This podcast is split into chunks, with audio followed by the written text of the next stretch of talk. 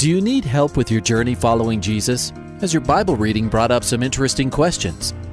Um, I, I, I need a prayer request. is I've heard um, pastors talk about you can't get to heaven just with good deeds. I was just wondering what you guys think. Is, the, is there a correlation between the seventh trumpet and Revelations as the last trumpet, or is he talking about some other trumpet? Finally, a place to get answers. We're ready to take your prayer request and answer your Bible questions. Call in at 303 690 3000. Let's join Calvary Live right now. Good afternoon and welcome to Calvary Live. This is Pastor Nick Cady from Whitefields Community Church in Longmont, Colorado.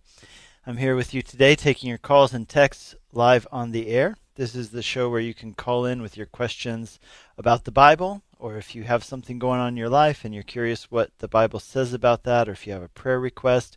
We'd love to hear from you. We'd love to help you uh, sort through some of those questions and, and see what the, the Word of God says about them. We'd love to pray for your prayer requests. So give us a call. The number to call is 303 690 3000. That's 303 690 3000.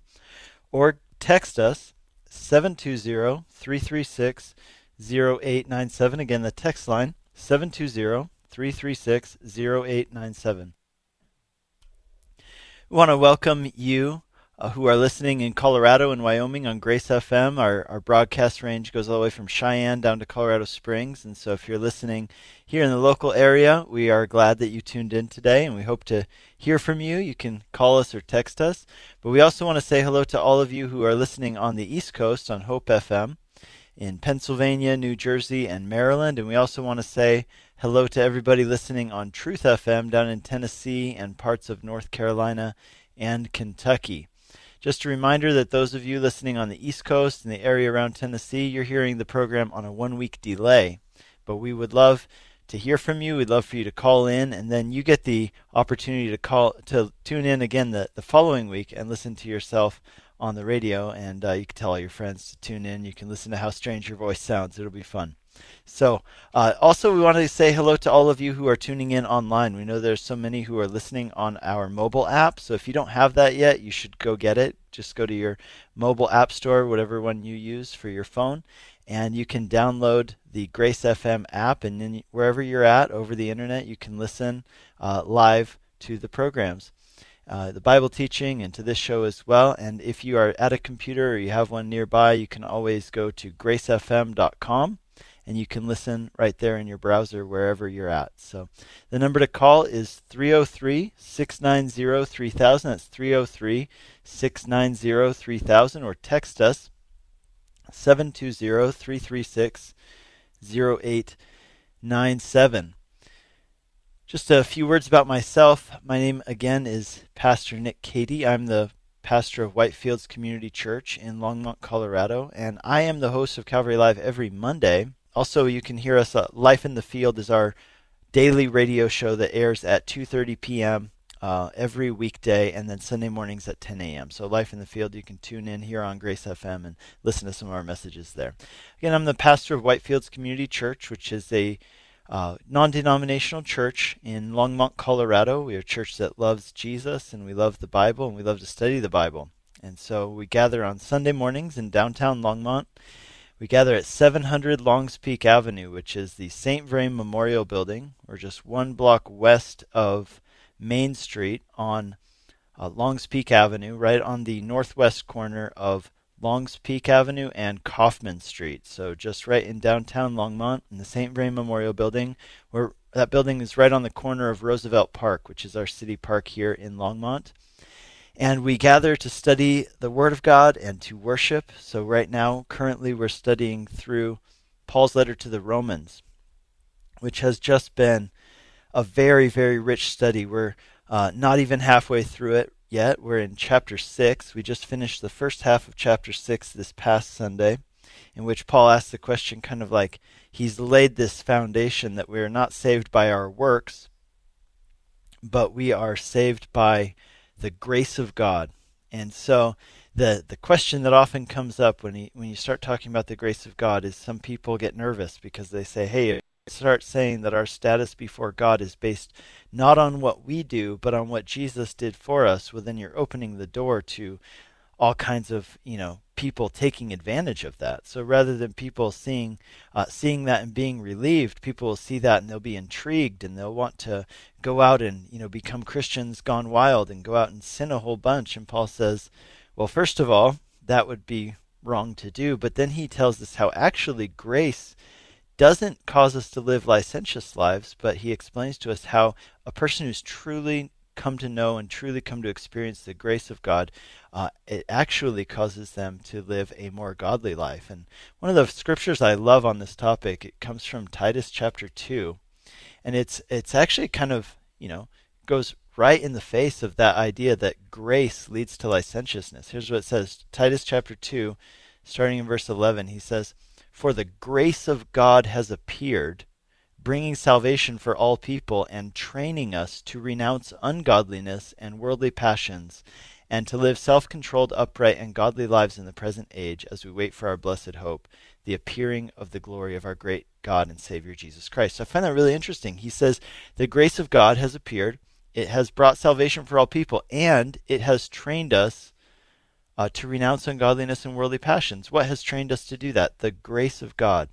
And I think that when we really get a view of the grace of God, that is exactly what will happen. It will cause us to respond with thankfulness and gratefulness in our hearts and renounce godliness and worldly passions. So, um, where I'm excited about studying Romans this coming Sunday, at Whitefields, we're going to be studying the second half where he talks about how um, we'll either be slaves to righteousness or slaves or sorry slaves to unrighteousness or slaves to righteousness? Really be either be slaves to sin or slaves to god. And i just love this picture and get to talk about this idea of what it means to be a bond slave a slave by choice as paul the apostle calls himself. Just very exciting. So if you're in the longmont area or any any of the surrounding towns if you're in driving distance of longmont colorado we'd love to have you come visit with us check out our website, whitefieldschurch.com. That's whitefieldschurch.com, and you can find directions. You can listen to past messages, all that good stuff. We meet at 10 a.m. on Sunday mornings, and just uh, God's doing some great things in our church here. We brought on a new staff member recently, and uh, things are just going really great. Let's go to our call in line. Let's, let's go to Nick in Denver, Colorado. Hi, Nick. Welcome to the program. What's up, brother? How you doing? Doing great. Great, man. Uh, I just had uh, a couple of questions for you personally as a pastor. Um, how important? I have like a couple questions. This is the first of many. Uh, how important is theology to you and to your congregation, to doctrine, and diving um, into theology? How important is that to you personally and well, your congregation? Yeah. Okay. So first of all, I think that theology is important to everybody, and I think that uh, the, everybody has theology, and every and theology is important to all of our lives. And so I don't think that, you know, sometimes you get these Christians who say, hey, I'm just into, I just love God and stuff, and I'm not into theology. Well, actually, they are into theology. Even just the idea of what they're saying is a theological statement. So, in my yeah. opinion, theology is all of life, and everybody is a theologian. The question is, are they a good theologian or are they a bad theologian? So, yeah, absolutely, absolutely. So, may I ask where you stand on Calvinism and Arminianism? Yeah, so you know, I first of all, I I have to say that I think in general these kinds of discussions, um, you know, this is kind of like we we want to label somebody, so we want to know what their label is, so that we can put them in a category. Because once we put them in a category, we've determined a lot of things about them just by putting them in that category. Uh, so, in general, I'd like to say that I avoid these kinds of labels. And what I like to do in these cases is say, hey, let's drop the labels and let's actually ask about the issues that what like what is it that you specifically want to know. But I will answer so your question yeah, just to so, be fair so, to you. Yeah. And that is that I think that Arminianism is a flawed uh, flawed theological system. So I'll tell you that yeah. much. But uh, okay. I I hesitate to fully embrace a label like Calvinism because there's a lot of baggage that goes with it. And like I said, once somebody gets labeled with something, the whole purpose of giving them that label is so that you can kind of, you know, categorize them, put them in this bucket, and then kind of write them off. So that's yeah, and, and I think it, I think honestly, at some level, um, even church historians thought putting. And I'm not saying that that you know I don't think it's necessarily right or wrong to be put in that label of, you know, being a Calvinist or Arminianism, Arminianist. But even church historians believe that as a church, um, you know, we had creed so that we knew what we believed in, and that was uh, crucial to the, the the growing church. I, I don't, don't disagree so. with don't you at all at that point. In Yeah. fact, I would just say that um, that absolutely, and that's exactly why I say, hey, if you want to talk about an issue, let's talk about the issue itself. But uh, I will Yeah. tell you this much: that I do think that Arminianism, as a reaction to Calvinism, I think that it went too far, and that I I don't uh, I don't agree with it. I find it to be not biblical. Yeah. So so would you stand on the doctrines of grace? Well, see, again, you, you have to define what you're saying. So you're using uh, Calvinistic terminology. And do I believe in the doctrines Okay. of grace? Of course, I believe in the doctrines of grace. I believe in the Okay. Bible. Yes. So you believe that God is completely sovereign over salvation? Yes. Um, do you believe that Jesus came to die for a particular people? Yeah. So that's that's really the big question, isn't it? So we've got uh, the tulip, right? The five points of Yeah. Calvinism. Just for our listeners' sake, I'll Yes. just kind of share what those are. And uh, so the total depravity, the T, total depravity, and then uh, the U, right? Unconditional grace. Election. Oh, unconditional election. Sorry. I Yep. is uh, Mhm. irresistible grace. L is limited atonement, and P is the perseverance of the saints. So I, I agree with. tulip wrong, but you put the I before the L, but that's okay. All right. Yeah. Doing it off the top of my No head. pro- So um, no, yeah. So here's here's what I'm gonna say on that. The the only one that I think is the biggest issue is the limited atonement. I think the rest Yeah. of those kind of come down to definitions and splitting hairs, and I think that uh, most people who have an issue with them would probably not have an issue with them as much if they were defined properly. So, for example, the idea of total depravity, some people's problem with that idea is that they say, well, you know, not all people are um, completely bad, right? Like even people who are not Christians are capable of doing good things. And so say so therefore we must reject the doctrine of total depravity. Well, Yeah. that's because they they misunderstand the doc the, the statement of what total depravity means. What it means is that even when we do good things, uh, apart from Christ, we do them for the wrong motivation. We do them for self justifying and self glorifying motives. Furthermore, uh, when it comes to limited atonement, I, I think that that is really the big question, and I do think it needs to be defined. I think that's one where uh, Calvinistic system runs into a problem with the Bible, and um, and so here's how I would I would agree with it if it's defined in this way, that it is sufficient for all, but effective for the elect. Now, I would not agree with it for i- i- another way in which it would say that it's not sufficient for all. And here's why: is because I I read um, you know First John where it says that he's the propitiation for our sins, and not only for our sins, but for the sins of all the world. Now, someone who's a a hard liner would say, well, when it says the word world, it doesn't actually mean world. Um, it actually just means the world of the elect. And in that case, I think that that is a form of what we call eisegesis, which I'll just explain for our listeners who might be not be familiar with that idea. Eisegesis is when I have a preconceived idea, and where the scriptures disagree with my idea or seem to disagree, I impose my idea upon the scriptures rather than what we call exegesis, which is where we let the scriptures define our theology.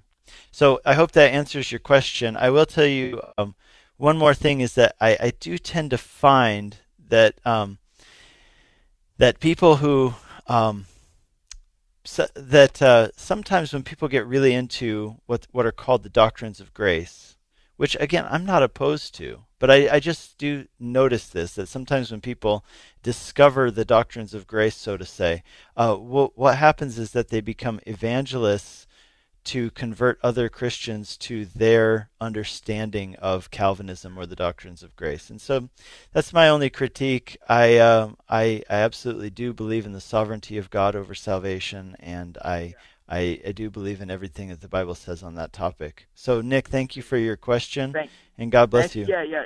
You're listening to Calvary Live. This is Pastor Nick Cady from Whitefields Community Church in Longmont, Colorado, taking your calls and texts on the air today. The number to call 303 690 3000. That's 303 690 3000 or text us 720 336 0897. That text line again 720 336 0897. Let's go to Amanda in Fort Lupton, Colorado. Hi, Amanda. Welcome to the program. Hi.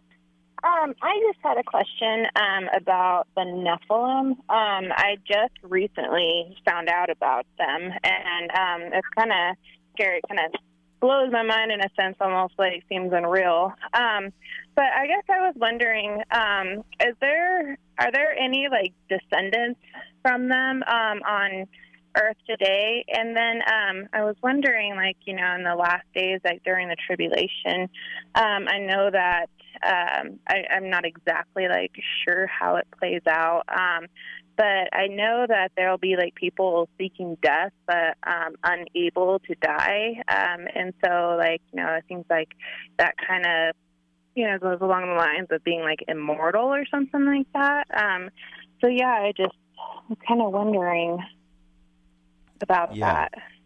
So, okay, let's uh, answer these questions. What are the Nephilim, first of all? So, we read about them. I'm sure some of our callers aren't sure, so I just want to kind of do a little background here.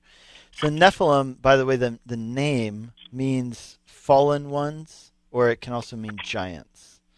And it says in Genesis chapter 6 that these people, creatures, I'm not sure what we should call them, they were the offspring of uh, of relations between the sons of God. So that's also a curious phrase. What does that mean, sons of God, and the daughters of men? So there's a lot of debate as to the identity of what does it mean, sons of God. Um, it, one opinion, and I think it's a good one. I, I actually agree with this. That it's the union between fallen angels mating with uh, females and producing human males who then continue to re- mate with human females. I hope that makes sense.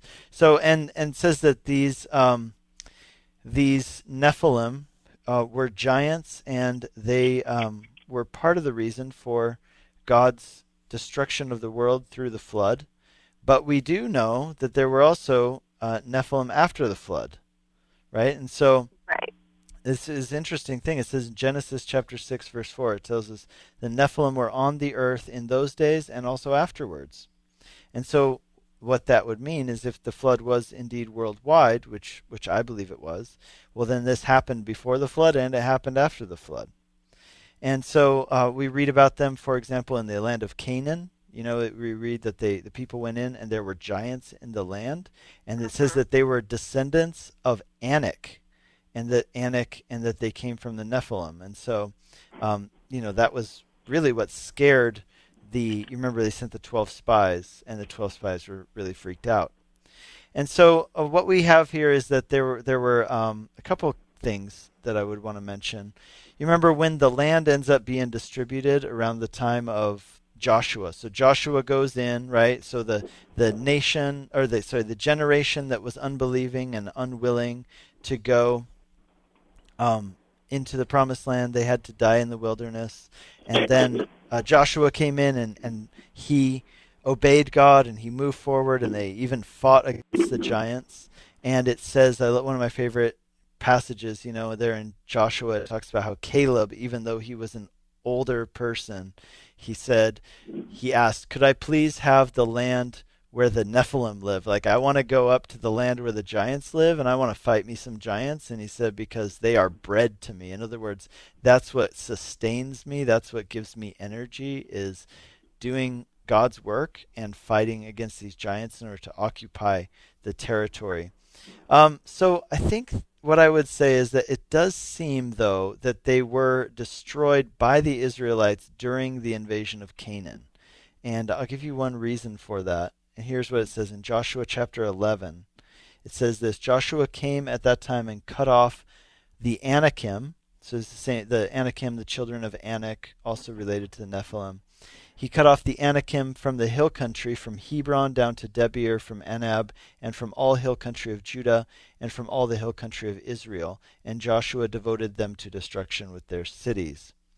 Now there has been some some people have argued that um, that even I'm sorry, uh, David and Goliath, right? So Goliath was uh, one of the Anakim, and so it's it would seem that that was kind of the case. And uh, one of the reasons is because it tells us there that Goliath in First Samuel it tells us that Goliath came from this region, these five cities of the Philistines that were down by the coast and what's now Gaza, and that that is the area where the Anakim were kind of pushed to and maybe never fully uh, killed off until the time of of let's say David and and the defeat of the Philistines um, because of you know David and Saul in First Samuel. So uh, so to answer your question, I do not think that there are Anakim or, or Nephilim still living today. Mm-hmm. Um, it would seem to me that God has not allowed that to happen. And um, reading one thing right now, it says that in Jude chapter 1 verse 6 it tells us the angels who did not keep their positions of authority but abandoned their own home these he has kept in darkness bound with everlasting chains for judgment of the great day. So not all demons are in prison we might say but it would seem that the demons who were at one time mated with human beings have been bound. So that's my justification for why I don't believe that they exist today. Yeah, that makes sense. Okay. Now you had referenced Revelation chapter 9 verse 6, right? So it says Yeah. in those days men will seek death and will not find it. They will desire to die and death will flee from them. And so uh, were you essentially asking like during the tribulation, right, when God is God brings judgment upon the earth before Mhm. the end of all times, right? Uh, will Right. there be people who are essentially? Are you suggesting that those people are um, kind of immor- immortal, like they cannot yeah, die? Like, like if they're like kind of semi-possessed, like I guess, like I don't know, like it's just, it's just like I don't see like how exactly that happens without a, you know, some kind of spirit. I don't know. Yeah, well, I'll tell you this: what if you read it in context, right? So it's reading about we're reading about the, the five or sorry the the angels who blow their trumpets and the they have these, um, and then the so the angels who bring the judgments, then the woes, right? And so, um, what it's talking about is just this this waves of judgment that come upon the earth as God pours out the deserved judgment on the earth uh, for people who have rejected Him and who have sinned and um, and really, you know, this time is actually really, in a way, a very merciful time because God's still giving people a chance to repent. Really, it's like the final wake up call. And um, when I read Revelations nine six, I gotta say, reading it in context, what it appears to me to be referring to is not immortal people who are unable to die, but people who uh, are suffering so bad that they wish they were dead. Mm. and yet they don't die. And and you know it's that it's that kind of idea of a fate that is worse than death. You know what's worse than dying? Up suffering. And so these people are going to be tormented. It says for five months in verse five, right before verse six, it says they were allowed to torment them um, for five months, but not to kill them. And their torment was like the torment of a scorpion when it stings someone. And that's actually speaking, if you go up a few more verses, he's speaking just of this pestilence that comes on the earth where there's it seems that there are these locusts that swarm the earth. And uh, it says they were given power like the power of scorpions. And so this kind of flying uh, locust, scorpion, whatever this, you know, creature or bug might be, it sounds terrible. And uh, it doesn't sound good at all. So, Uh, well, thank you. That answers a lot of my questions. cool. I'm glad. God bless you. Take care. Thank you. Bye. All right. You're listening to Calvary Live. This is Pastor Nick Cady from Whitefields Community Church in Longmont, Colorado. Taking your calls and texts on the air today. We've got two open lines. The number to call is 303 690 3000. It's 303 690 3000. Or you can text us at 720 336 0897. Let's go to Daniel in Denver, Colorado. Hi, Daniel. Hi, how are you? Doing great. What's up? Um, I'm just curious about in the Garden of Eden, when Adam was in there, was he never allowed to eat from the tree of life while he was in the garden? So that would have been like two trees he couldn't eat out of. No, I, I you know, think I mean, I thought there was only one tree in the garden he couldn't eat off, and my friend would tell me no, that there was two. It was the tree of life and the tree of good and knowledge. Yeah, so where where he's coming from, your friend, let me just kind of explain that. It says that in the center of the garden there were two trees, the tree of life and the tree of the knowledge of good and evil. God forbade them from eating from the tree of the knowledge of good and evil, but what happened is they did anyway, right? They sinned, we know that. And then they brought into not only themselves but into the world the element of sin which brought death. And then it says that after that, God put an angel with a sword at the entrance to the garden. This is all in Genesis chapter 3. And the reason was it was to block them from eating of the tree of life and living forever. And I actually loved, uh, I realized this a couple years ago. And uh, maybe I'm late to the party. Maybe uh, other people realized this before I did. But I remember I was teaching through Genesis, and it was like this aha moment, right? Like the light bulb came on in my mind, and I was like, oh my gosh, I actually understand this now. I understand why God did this. It was a huge act of mercy. See, because here's the deal if in their fallen state, the idea is that in their fallen state, if they had eaten from the tree of life and lived forever, then they would have lived forever in that fallen state. Right? And so the idea of cutting them off from the tree of life is that it's better for them actually to die so that God can redeem them and he can make all things right that they have messed up, that we have messed up, right? And so Yeah. I, it, it's it's a really really cool thing. And so um, I do not believe they were forbidden from eating from the tree of life before they uh, ate from the tree of knowledge of good and evil. Um, I think that they were encouraged to do so. Now it brings up a whole question which I don't think that we're capable of answering, and that question is, how many times do you have to eat from the tree of life? Like, do you eat from it one time and then you Yeah, that's my that's or- my whole thing right there. Is that is there Right. a certain point when you're eating from the tree of life that you're immortal and there's no going back, or know, is it something like? from what I think in Revelation was that we uh, we're in, we're in, we're in paradise in heaven on earth. That we'll be eating from the tree of life all the time is what I was assuming because there'll be a different fruit every month. Right, and the and the question comes up is is the tree of life an actual tree? Now I do I do believe that the tree of the knowledge of good and evil was an actual tree. It was a real fruit, and so a lot of people bring up the question: Was the tree of life is that a uh, a- you know is it a what is the word I'm looking for allegorical thing in which the is it an actual wooden tree or not? And and I don't know the answer to that, but I'm gonna find out because I'm gonna be there, right, in the new Right. heavens and the new earth and it says that right there there is the tree of life and we're brought back to it i'll talk about this a little bit more after the break but hey daniel thank you for the call and god bless you Yeah, thank Bye-bye. you. Thanks, Pastor. Yeah. You've been listening to calvary live this is pastor nick cady give us a call we've got all open lines right now oh 303-690-3000 303-690-3000 and we'll be back in two minutes time after this break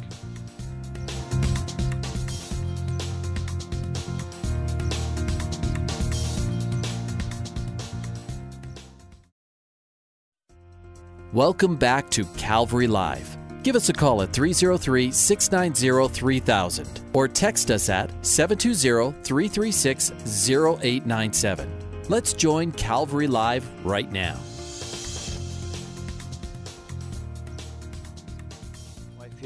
Church in Longmont, Colorado, taking your calls and texts live on the air today. The number to call is 303 690 3000. That's 303 690 3000. Or text us 720 336 0897. Again, 720 336 0897. Looks like we currently have uh, three open lines, so it's a great time for you to call in if you would like to uh, have a question or, or If you have a prayer request that you'd like to be prayed for, or something going on in your life and you're curious what the Bible has to say about it, we'd love to hear from you. Hey, while I've got you here, let me take the opportunity to personally invite you to join us this Sunday, or really any Sunday, at the church that I pastor in Longmont, Colorado, which is called Whitefields Community Church. And uh, this Sunday we have a, a special Sunday. You know, uh, we're it's if you've been looking, if you know maybe you've heard of our church or you've been looking for an opportunity to visit and you just haven't yet, or maybe you have family or friends who live in Longmont but you don't live in Longmont or or the surrounding area. Um, this Sunday would be a great time to bring them because this Sunday Pastor Ed Taylor from Calvary Aurora, and you know he's he's one of the hosts here on Calvary Live, and he is on Grace FM all the time uh, he is going to be teaching at our church in Longmont. So it's a great opportunity. We're looking forward to having Pastor Ed come up, and he's got a special message. We had to do, actually do some shopping for him. That's the first time that uh, I've had somebody, uh, you know, guest teach and they sent me a shopping list. But we're looking forward to that. He's gonna, I guess he's got something he wants to send home with everybody on Sunday, and so uh, we'd love for you to join us, you and your your family or your friends, uh, or just you yourself. So give us a visit this coming Sunday, 10 a.m. in the St. Vrain Memorial Building in downtown Longmont, which is at 700 Longs Peak Avenue, just one block west of Main Street on Longs Peak Avenue in downtown Longmont. The address again 700 Longs Peak Avenue. You can find directions and you can listen to our messages and all that good stuff on our website at whitefieldschurch.com. That's whitefieldschurch.com.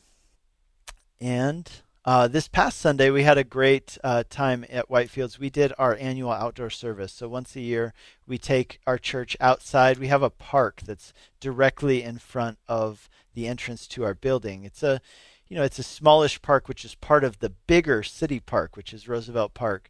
And so, right there on the corner of Longs Peak and Coffman, there's this park, which is directly in front of our building, the St. Vrain Memorial Building. And so, we bring church out into the park, and it was just a great time. We had a little bit of rain right at the beginning of service, but it let up and it became really nice. Actually, I heard uh, from our worship leader, Mike, he told me that yesterday was like the coolest August day that we've had since like I don't know. He said something like 1987. So it was great, you know, because sitting out under the blazing hot sun. I feel like here in Colorado we get, you know, we only get a couple kinds of weather. We get like snow, hail, and laser beams. That's it, right? Like this laser sunlight that we get sometimes. So we didn't have that yesterday. It's a great time out. Uh, outside worshiping the Lord, and we had you know people from the surrounding area, people walking their dogs stopped by and joined us for church, and people uh, at the apartment buildings across the street came out on their balconies and listened to the Word of God being preached. We're we're currently in Romans chapter eight. We just began this past Sunday Romans chapter eight, and this uh, you know wonderful text that now uh, there is now therefore no condemnation for those who are in Christ Jesus, because the law of the Spirit of life has set me free from the law of sin and death. And God did what we could not do because of our weakness. He did it in Christ uh, so that we might be set free in Him. And so, just a text this next Sunday, we get into something I'm particularly passionate about, which is adoption. And we read about in Romans chapter 8, starting in verse 12, how we have been adopted by God into His family. Uh, we are not only pardoned from our sins, but he makes us his family and gives us an inheritance and calls us his own. Just a, a, beautiful, wonderful thing. So we'll be talking about that in the upcoming weeks. And this Sunday, Pastor Ed. So come visit us at Whitefields Church in Longmont. The address is a web, website address is whitefieldschurch.com. We still have all open lines, so give us a call. The number to call 303-690-3000. That's 303-690-3000 or text us at 720-336-0897. Again, the text line 720-336-0897 just before we went to break, we were talking to Daniel, and Daniel was asking me a question about the tree of life in the Garden of Eden, and um, and one of the things that I didn't have much time to talk about because we had to go to break, and I wanted to just revisit on this side of the break, is this that that that picture of the tree of life. See what what that represents is that in Eden, right, we have the ideal, the way that God made things to be, which we see there was no sin, there was no shame. The people were in relationship with God and they were living in harmony with each other and with nature. And then, of course, all of that was ruined as sin came into the world. The harmony was disrupted, relationships were broken, our relationship with God was broken. And along with sin entered not only death, but entered shame. And what we see is that the, the the Bible, if you look at it as a grand story, that it finishes, so it leads us on this arc. We see the ideal, then we see the problem or the conflict, the thing that came in that messed everything up, which was sin. We're still dealing with the consequences of that now, but that God didn't give up on us. He saved us, He brought about this Savior. The great climax of the story is Jesus on the cross and then in His resurrection. And now we're seeing the repercussions of the climax of the story, but the conclusion of the story we find in Revelation, the very end, where it says that we see a new heavens and a new earth descending down. And it says that in the new city, in the new Jerusalem, that we dwell with God. One of the there's so many cool pictures in there. I would really encourage you to read the end of Revelation. Like for example, it says that there will be no more sun. There will be no need for a sun because God Himself will be our light. And then it says this uh, this interesting thing. It says that there in the middle of the city was the tree of life. And what we see is that the restoration of all that was broken and the return to Eden, but it's no longer Eden as in a garden paradise. Now it's a city.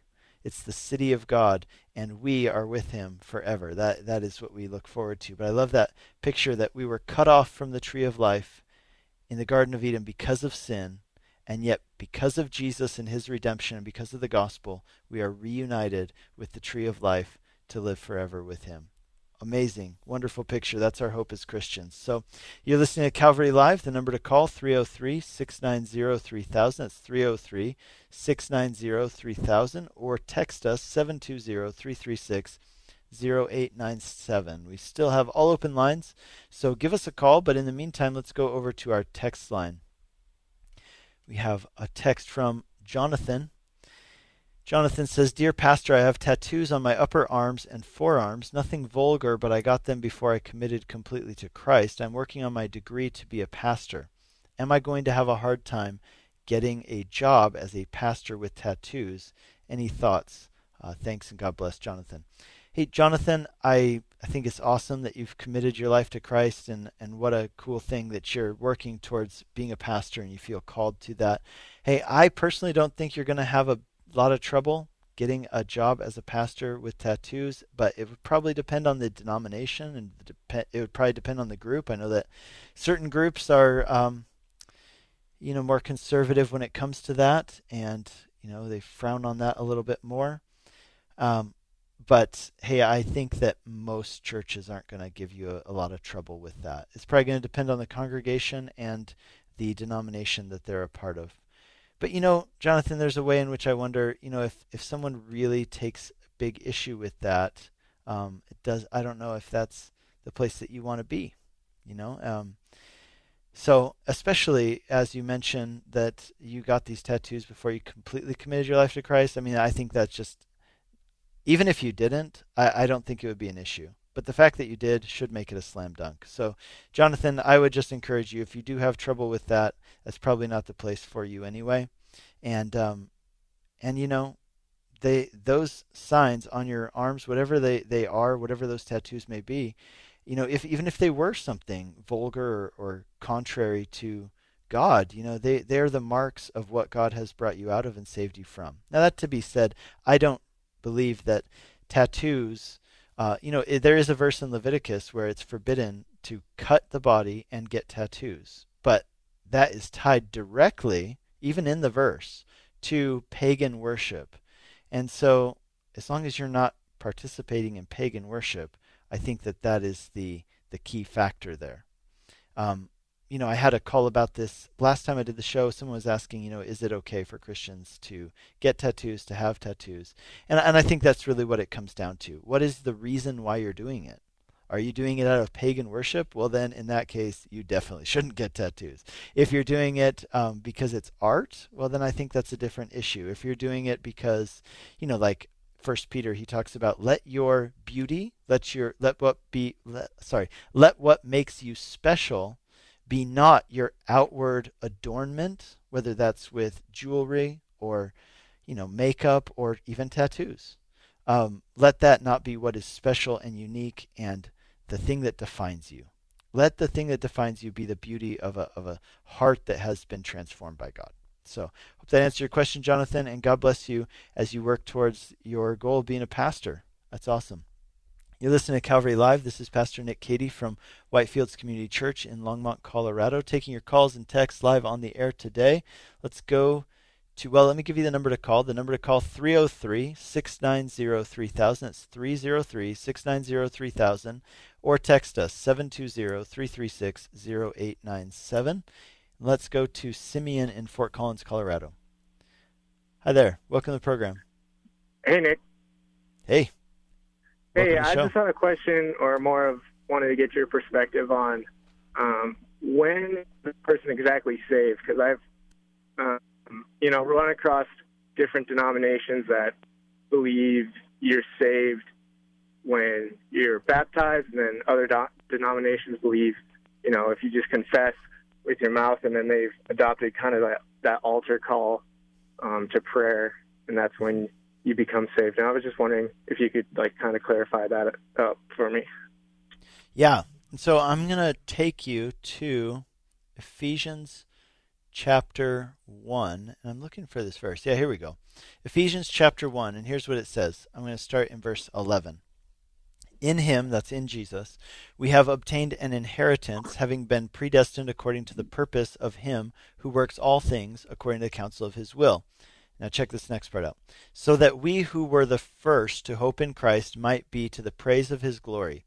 And sorry, here's where I really want you to pay attention. Verse 13. In him you also, when you heard the word of truth, the gospel of your salvation, and believed in him, were sealed with the promised Holy Spirit, who is the guarantee of our inheritance until we acquire possession of it to the praise of his glory.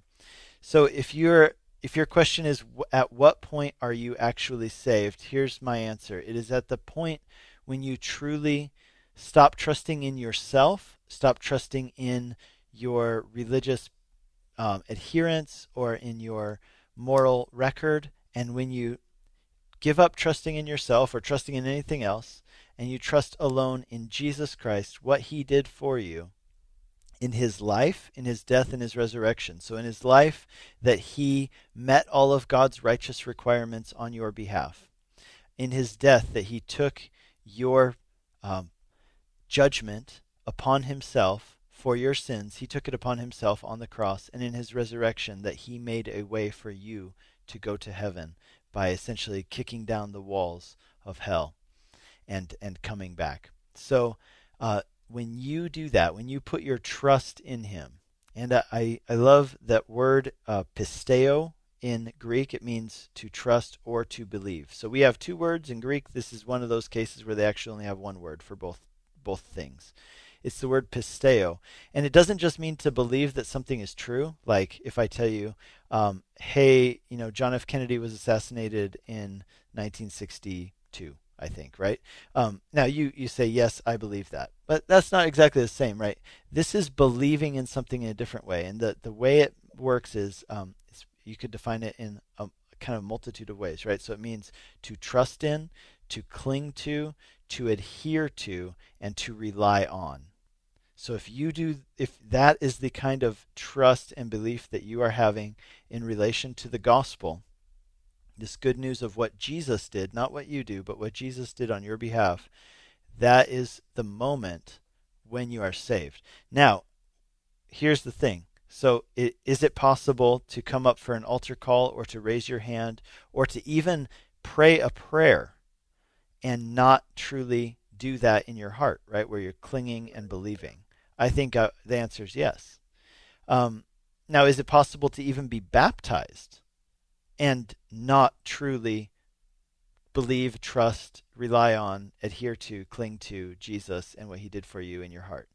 Absolutely, right? So you can do all those outward things. And so I just want to make it clear that it's it's not when you do any outward thing, It is absolutely an inward thing that happens within you when you believe. Now, I don't know at what point that takes place, and I, and I think it's really hard to just pinpoint it, right? Like say, well, I believed, uh, you know, on January 22nd, 1999 at 7:36 in the morning. I, I don't know, but the truth is that God knows, and and I think that you know once you once you're on the other side, and you're like, yes, I do believe. I think that you know that you're on the other side and the Holy Spirit, of course, the Bible says uh, bears witness to that with your spirit that you are a child of God. Um, but I don't think a lot of us are, you know, it's it's really hard, I think, to pinpoint the exact moment or day. I, I know that for me, I'm not actually sure of the the precise day when my thinking and my my trusting actually shifted. But I will tell you that I have felt that there have been times in my life where it was almost like I got born again again, where it's like I I, I realized the gospel and I understood it in a way I hadn't before, and I realized that I had, in a way, been trusting in my own self and not in Jesus, um, whether for my salvation or for God's blessing in my life or whatever it might be, my right standing with God, and and I had to come back to that place. So, you know, I, I would focus more it, it needs to be something that takes place within you, not something that is marked by an outward action. Right. And, I think that's really important because I think it, those things are not bad. It's not bad if someone, you know, asks you to make a commitment, raise your hand, or to come forward. Uh, I think obviously that every believer should be baptized. Yeah. But um, I think that you should do all those things. But the moment of salvation is taking place uh, when you stop trusting in yourself and relying on yourself, but and you start doing it in Jesus. Okay. Could you then argue that salvation is kind of like a it's an ongoing process at like while you you know pro, like go through your faith as so well? I, is... I, I will say this. So salvation has three aspects. Okay, mm-hmm. and and it's talked about in three different ways in the Bible. It's talked about in the past tense meaning it says this you were saved when this happened right yeah and then it talks about it in the present tense you are or the present continuous you are being saved and and I'll talk about that part in a second and then ultimately there's the future aspect in which you one day will be saved in a way which you are not yet right okay, okay. so yeah. it, you are saved like legally in the sense of like god has stamped your ticket and you know or you know put his rubber stamp on your thing. You have been declared righteous in Christ. The rest of it is it's gonna happen, right? The it, the future is gonna happen, and you are being saved. Like one of the great examples of this is in Luke chapter, I believe it's chapter ten, where Zacchaeus comes, and what does God say to him? Like Zacchaeus, kind of like I'm gonna give back everything I took with interest. Like I'm going to give people more than I actually took from them. And what does Jesus say? He says, Salvation has come to this house today. Not only has he believed, but you know what? He's being saved from his slavery to money and love for wealth um, because he was a slave to those things. And and I think there's a sense in which we are being saved out of the idolatries of our hearts um, as an ongoing process.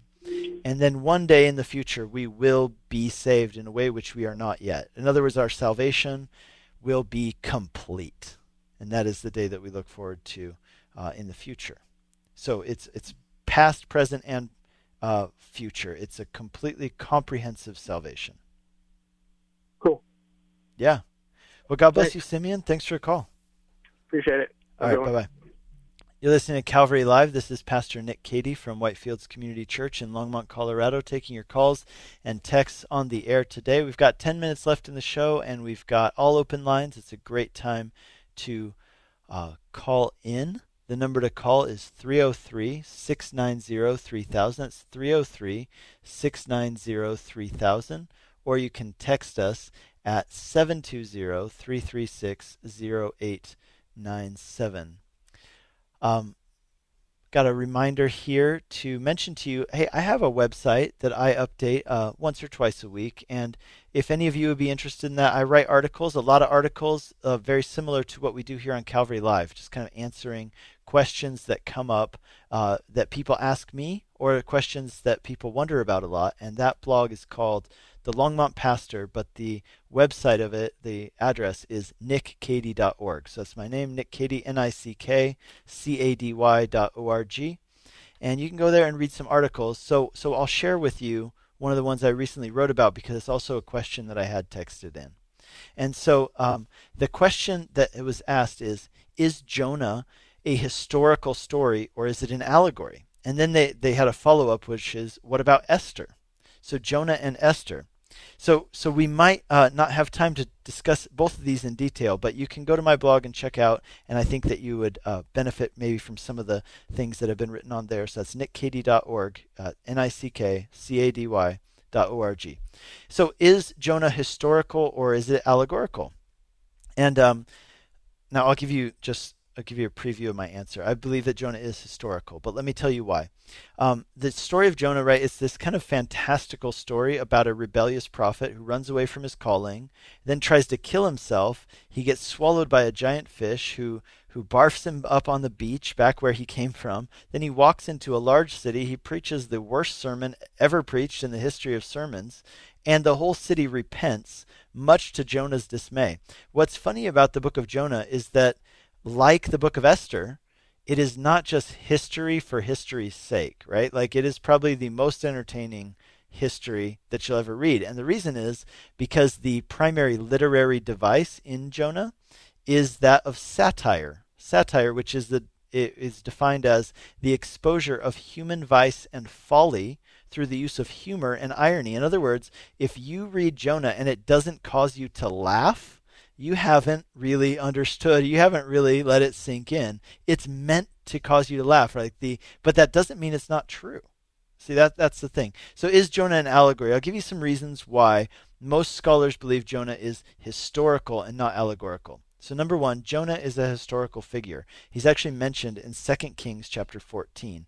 It speaks of a prophet named Jonah who lived in the 8th century BC and that exactly lines up with the events of the book of Jonah and it would line up also with the Assyrian Empire being very powerful at that time, and before the Assyrian Empire attacked uh, Israel, which happened about 100 years after Jonah. So, number two, the, the story presents itself as a historical narrative. So, there are allegorical stories in the Bible, like the story of the Good Samaritan, that's an allegory. The story of the prodigal son is an allegory. They're, they're stories which are given no, we aren't given people's names. We aren't told where they live. We aren't told when they live.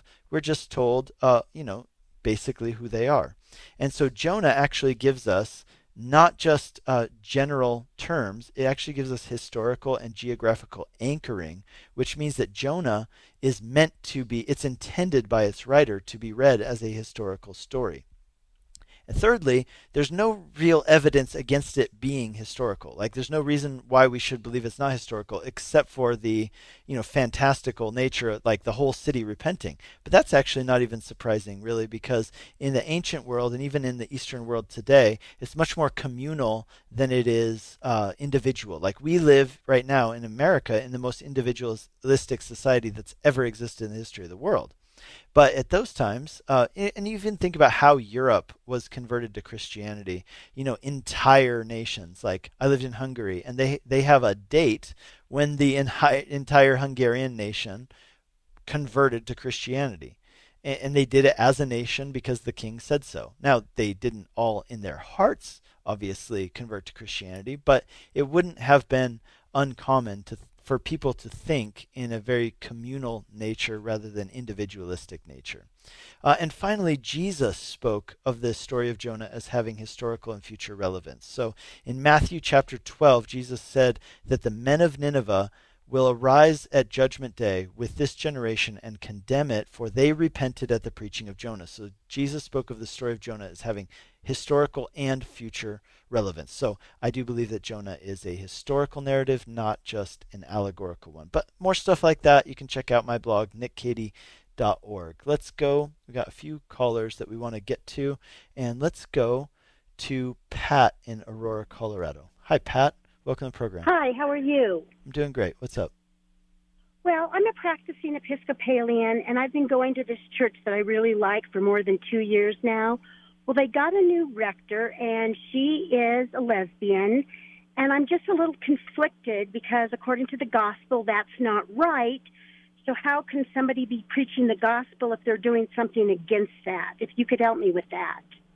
Yeah, Pat, I, am really in agreement with you here. I don't think that somebody who is disqualified from being a um, Christian leader should be being a Christian leader. I mean, I think it's that simple. You know, we have some very clear outlines for who should be doing certain ministries. For example, in uh, First Timothy and in Titus, and um, you know, some of the mainline denominations in the United States have been um, have been trying to be uh, very welcoming and not judgmental, but at that but they've done it at the expense sometimes of caring about biblical doctrine and and biblical standards. You know, one of the ones that I found to be really shocking is that uh, there's a Presbyterian denomination that I'm aware of. It's a PCUSA, and in 2008 they removed the stipulation that um, their pastors and ministers and leaders have to be celibate, or sorry, have to be monogamous if they are married.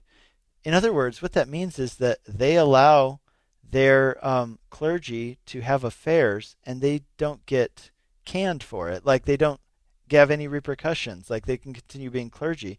And it just reminds me of what Jesus talked about in, I'm sorry, what, what Paul the Apostle talked about in 1 Corinthians, where he says, There are things being done in your church that you celebrate. You pat yourself on the back for doing them. But in the outside world, like the pagan people blush over those. Like the pagans even think that that's not right, right? Like, and, and so, right. Pat, you know, I'm really, I'm not, I'm not yeah. judgmental if people are gay. That's their thing. But I just find it interesting that if you're going to preach the gospel, that you could do this. Yeah, Pat, I think that it, the church, like every organization, but particularly an organization which exists for the reason and the purpose that we do, we must have standards. And those standards have to be set by something outside of us and just what we think in our culture is the right way that things should be. And, uh, and I think it just testifies to the fact that we're dealing with a God who is outside of us.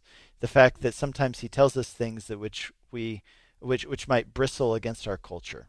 And so uh, uh, we're in, we have one minute left in the show, but Pat, I just want to agree with you. I, I don't think that that's a good thing. Okay, well, thank you. I appreciate your time. But one last question: Since I mean, what, does a, a lesbian or a, a homosexual priest? I mean, would they teach the gospel or would they leave stuff out? Well, yeah, that would be. I think that they would inevitably run into conflicts with their own lives. Right. Uh, I think that that's obviously the case, and so, um, yeah, I think that they're compromised in a sense that they'll have a, a conflict of interest. So, Pat, God bless you, and I hope you find a, a church that that uh, you can go to. You've been listening to Calvary Live. This is Pastor Nick Cady from Whitefields Community Church in Longmont, Colorado. Uh, have a great night. Tune into Calvary Live every weekday, 4 to 5 p.m. God bless you.